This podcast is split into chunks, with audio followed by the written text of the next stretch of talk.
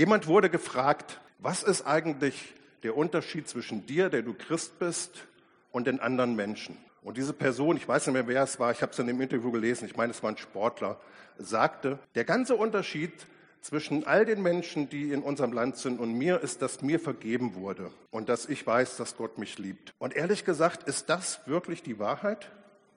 Dass der Unterschied von einem Christ zu einem Nichtchristen nur der ist, dass der Nichtchrist weiß, dass er von Gott geliebt ist und dass ihm vergeben wurde?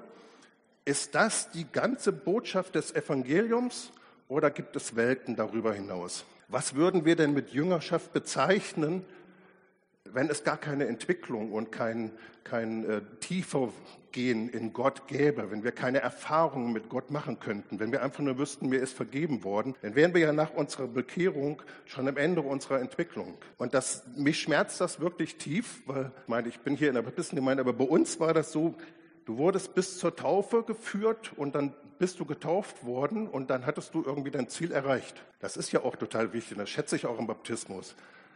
Aber dann denkst du so, und jetzt bin ich am Ende meiner christlichen Entwicklung, weil ich mich bekehrt habe und getauft wurde. Aber eigentlich muss es doch jetzt erst losgehen. Und meine Predigt habe ich genannt, die herrliche Gemeinde. Ich habe mich gerade dagegen entschieden, die Folien durchzuskippen, weil das Chaos wird.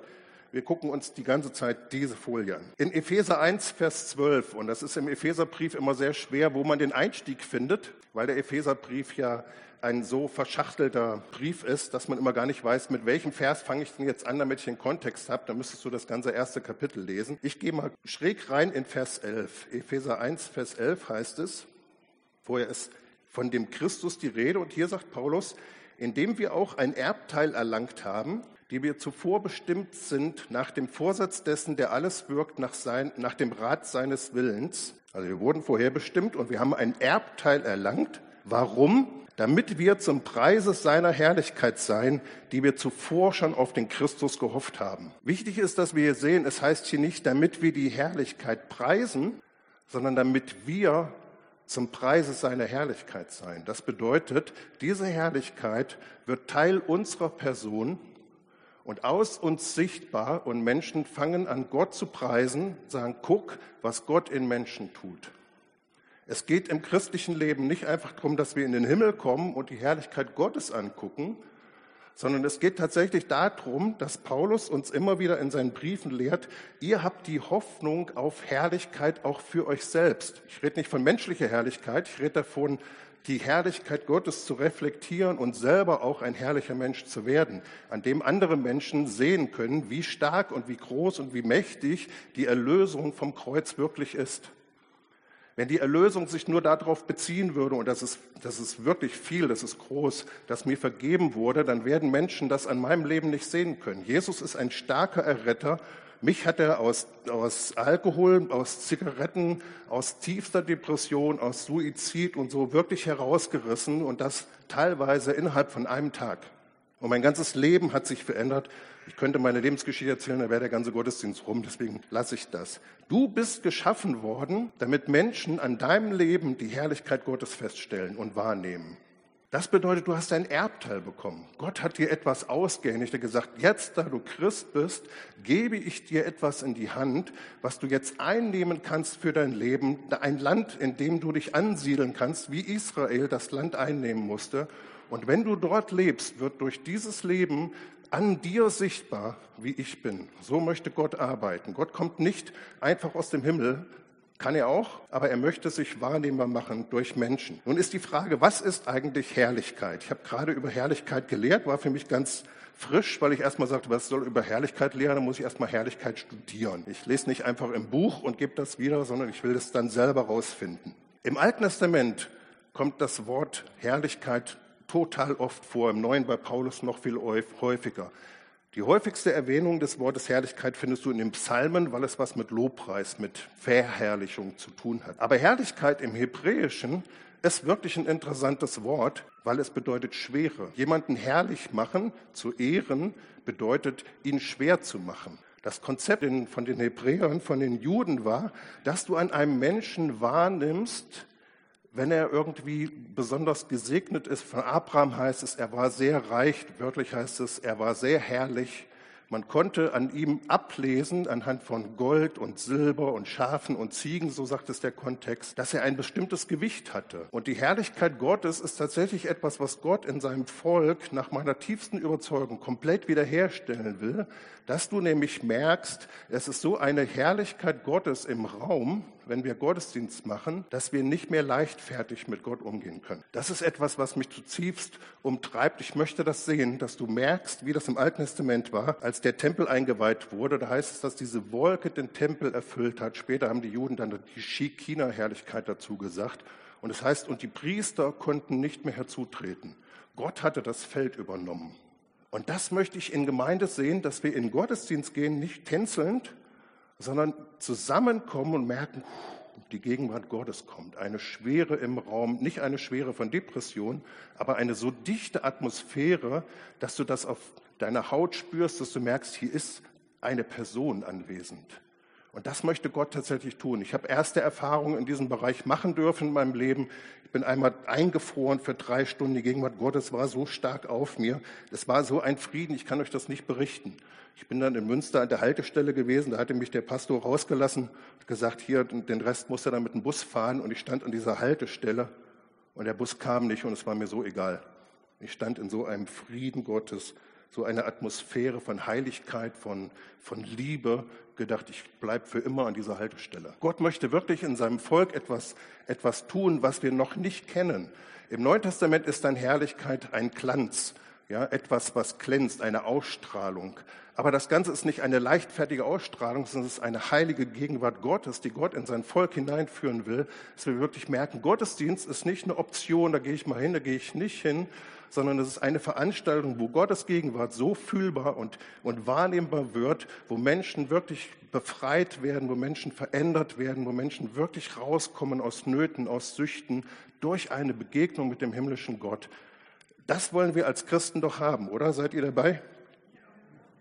Ich bin ein bisschen aufgewachsen, das meine ich nicht blaming, ich meine das nicht schlecht, aber als Christen können wir so eine Fake-Atmosphäre erzeugen. Das in der Kirchengeschichte auch passiert. Durch eine gewisse strenge tun wir so, als wäre das die Heiligkeit Gottes. Aber es ist eigentlich menschliche Strenge und Ab Ablehnung. Oder durch eine Freudlosigkeit, durch Heuchelei versuchen wir dieses zu erhalten, dass diese heilige Atmosphäre ist. Und das ist Christen einfach nicht gelungen. Und das ist ein typisches Beispiel dafür, wenn Menschen die Gegenwart Gottes nicht kennenlernen, versuchen sie sie irgendwie nachzumachen. Und das ist aber nicht, was Gott für uns hat, sondern er hat wirklich etwas Befreiendes, eine, eine wirklich fühlbare Gegenwart. Nun kann man immer sagen, und das ist auch zum Teil berechtigt, naja, die Charismatiker, die haben ja immer diese Erfahrungstheologie, ne? die wollen immer Erfahrungen machen. Deswegen habe ich extra gesagt, ich bin gelernter Baptist. Man kann von beiden, auf beiden Seiten vom Pferd fallen.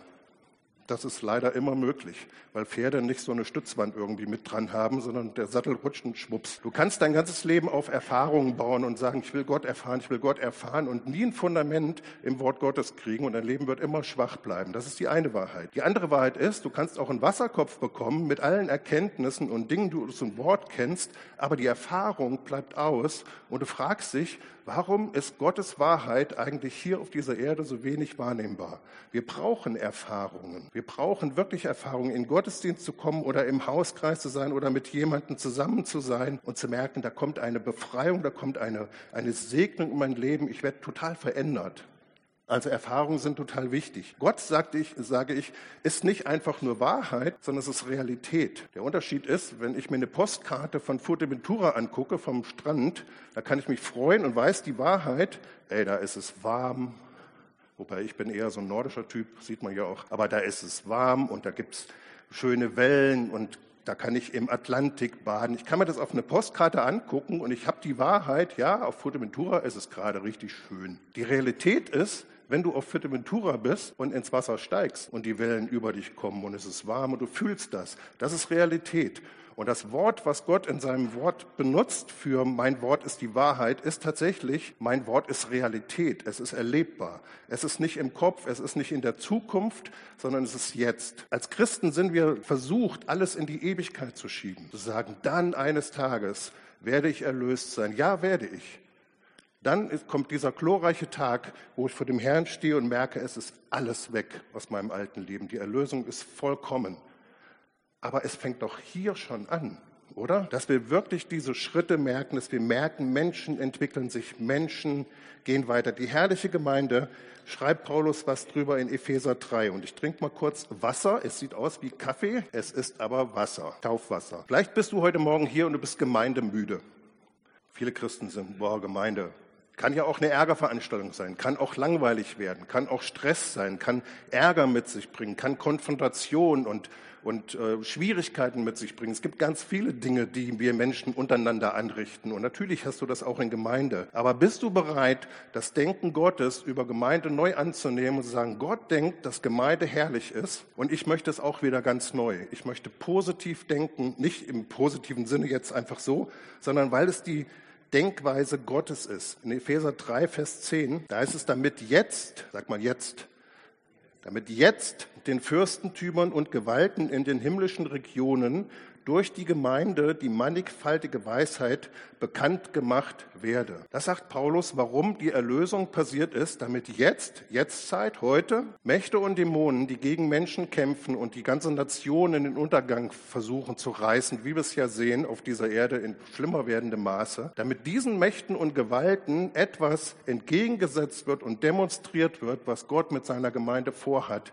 Dafür hat er dich berufen. Er möchte, dass Gemeinde jetzt ein Ort ist, an dem Mächte und Gemalten merken, in der Gemeinde, da beißen wir uns die Zähne aus. Hier sind die Menschen frei, sie vergeben sich, sie sind eins, sie sind verbunden, sie leben miteinander, sie teilen ihr Leben und sie leben in der Kraft Gottes. Sie werden frei, sie werden stark, sie leben gesegnet und Mächten und Dämonen sollen von Gott blamiert werden, um ihnen zu demonstrieren, hier, das Erlösungswerk meines Sohnes ist vollkommen. Und da ist Heilung drin und da ist Wohlergehen drin, da ist Befreiung drin, da ist Veränderung deines Herzens, deiner Seele drin, da ist Befreiung von Bedrückung. Ich bin vom Naturell her ein Typ, wenn ich nichts tue, bin ich nach zwei Tagen depressiv. Das ist einfach so mein Naturell. Also tue ich was dagegen, nehme das Wort Gottes und sage, ich bin in Christus eine neue Schöpfung und das Alte ist vorbei und ich bin ein neuer Mensch geworden. Und schwupps, schicke ich das weg, trete drauf und sage, das gehört mir nicht mehr. Ich habe eine neue Identität in Christus. Das müssen wir als Gemeinden Sachen wieder ganz neu lernen. Also Gott möchte Menschen dazu gebrauchen, Mächten und Gewalten seine Errettung zu demonstrieren, auch hier in Erlangen. Wenn Leute hineinkommen durch die Tür, drogensüchtig, total kaputt,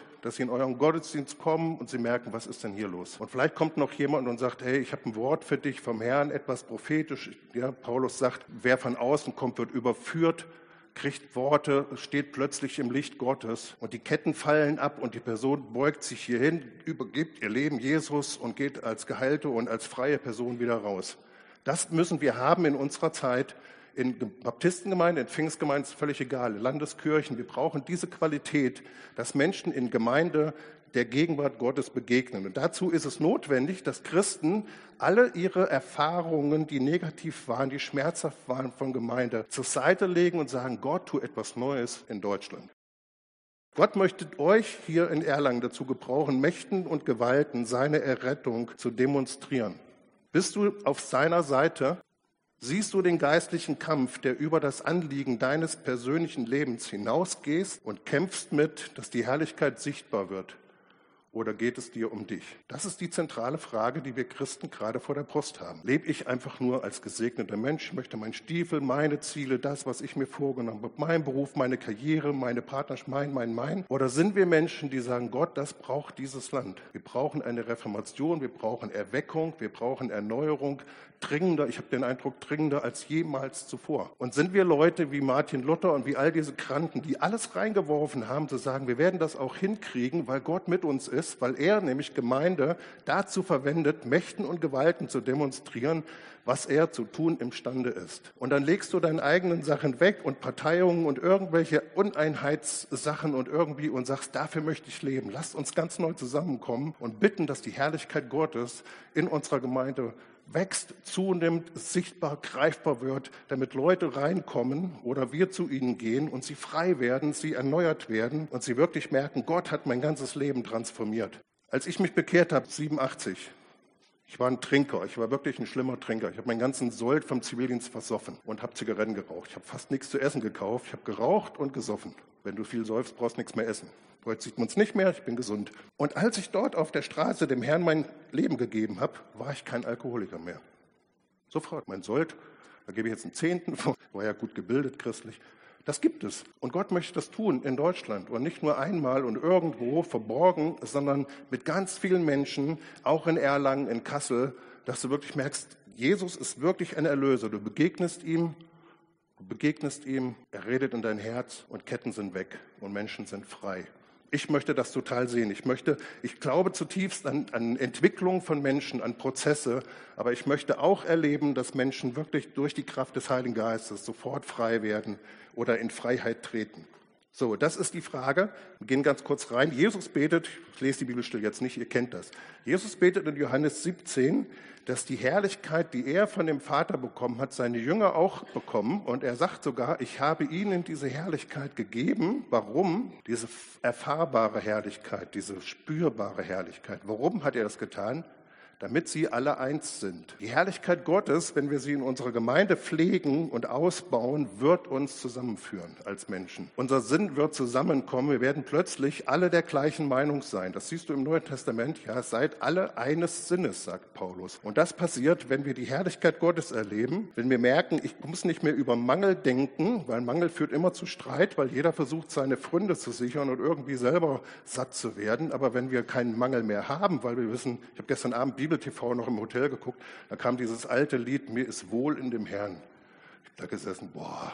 Und wenn wir alle in dieser Atmosphäre leben, mir ist wohl in dem Herrn, ich bin gesegnet, ich habe alles in Christus bekommen, dann werden wir gar nicht mehr streiten. Es gibt keinen Grund mehr zu streiten. Und das möchte Gott tun. Einheit kommt durch diese Herrlichkeit. So, wir sind Jüngerschaftsmenschen. Jüngerschaft ist für mich etwas, was zuerst in meinem inwendigen Menschen passiert. Wir haben es vorhin auch schon im Lobpreis gehört. Ja, es geht wirklich darum, eine Schau in dem Herzen zu haben. Gott hat dir einen inwendigen Menschen gegeben. Du bist nicht nur Fleisch und Blut, du bist nicht nur eine Seele mit Gedanken, sondern er hat dir auch einen geistigen, inwendigen Menschen gegeben. Petrus nennt ihn in 1. Petrus 3, da geht es eigentlich vom Kontext Frauen und Männer. Ihr kennt diese Bibelstelle. Der, der, Schmuck der Frauen sei nicht der äußere Durchflechten der Haare und Umhängen von Goldschmuck oder Anziehen von Kleidern. Und dann sagt er, also ich halte hier keine Strafpredigt über Mode, und dann sagt er, sondern der verborgene Mensch des Herzens in dem unvergänglichen Schmuck des sanften und stillen Geistes, der vor Gott sehr kostbar ist. Und er redet von etwas, was Gott in uns inwendig angelegt hat durch die neue Geburt, von dem er sagt, es ist kostbar, es ist still, sanft und heilig. Und dieser inwendige Mensch, der in uns ist, der verborgene Mensch des Herzens, der soll die Herrschaft in unserem Leben übernehmen. Jetzt nicht, dass Gott nicht die Herrschaft hat, aber er soll derjenige sein, der unser Wandel, unser Leben prägt, aus dem heraus wir lernen zu leben, Entscheidungen zu treffen und unser Leben zu führen. Dieser inwendige Mensch, den möchte Gott benutzen, um dich zu führen, um dich zu leiten. Es ist was unheimlich Schönes, nee, unheimlich nicht, was total Schönes, wenn du merkst, du willst eine Entscheidung treffen und du nimmst in deinem Inneren etwas wahr und du merkst, Gott führt mich gerade und ich treffe eine Entscheidung anders und merke hinterher genau die richtige Entscheidung getroffen. Im Kopf war es gar nicht verständlich. Gefühle gingen total wie so, ein, wie so ein Hengst über die, irgendwie kannst du gar nicht mehr einfangen, alles geht durcheinander. Aber in deinem Herzen lernst du, das ist die Gegenwart Gottes in mir und diese Entscheidung werde ich treffen. Also inwendigen Menschen zu pflegen. Wenn wir als Christen mit unserem äußeren alten Menschen, mit der alten Natur christliches Verhalten übernehmen und pflegen, dann werden wir trotzdem immer in Streit geraten, weil es nicht aus dem Inneren kommt, sondern weil wir einfach sagen, okay, ich weiß, wie ich mich als Christ zu benehmen habe, ich weiß, was ich tun soll, ich weiß, dass ich vergeben soll, aber wenn das nicht aus dem Geist gewirkt ist, dann merkst du einfach, ich weiß, dass ich vergeben soll, aber ich kann es irgendwie nicht. Und das führt dann eben zu diesen Prozessen, dass Menschen das dann unterdrücken und irgendwo sagen, ja, ich rede da nicht mehr drüber, ich weiß, ich vergebe, aber ich krieg's irgendwie nicht hin und so. Und wir müssen einfach lernen als Christen wirklich aus dem Inneren inwendigen Menschen zu leben, uns von ihm führen zu lassen, in unserem Herzen verändert zu werden. Ich sage immer, wenn Leute sagen, was kann ich aus der Predigt Praktisches mitnehmen, kannst aus einer Predigt nie irgendwas Praktisches mitnehmen, sondern sie muss dein Herz überwältigen. Dein Herz wird verändert und das verändert dein Tun. Wenn du nur das Tun veränderst, dann wirst du wie Gott werden, dann wirst du heucheln, dann wirst du irgendwie gucken, ich versuche fromm zu sein. Lass dein Herz verändern und aus dem veränderten Herzen heraus wird dein Handeln anders sein. Liebe ist etwas, was zuerst im Herzen wirkt. Das versuchen wir mit Jüngerschaft. Und ich bin schon gleich über die Zeit. Ich gebe Gas. Paulus sagt, das ist mein Herzen. Dann habe ich ein bisschen was hinterlassen hier von dem, was uns umtreibt. In Galater 5, Vers 16, da sagt Paulus, ich sage aber, wandelt im Geist und ihr werdet die Begierde des Fleisches nicht erfüllen. Er hat dann aufgezählt, was die Begierden des Fleisches ist, wie ein natürlicher Mensch lebt, was ihn auf, ausmacht. Auch natürliche Christen, die einfach mit ihrem alten Leben leben, leben so, wie er das aufführt. Ihr kennt diese Bibelstellen auch. Und dann sagte er, denn das Fleisch begehrt gegen den Geist auf. Ja, meine alte Natur möchte immer was anderes tun als meine neue.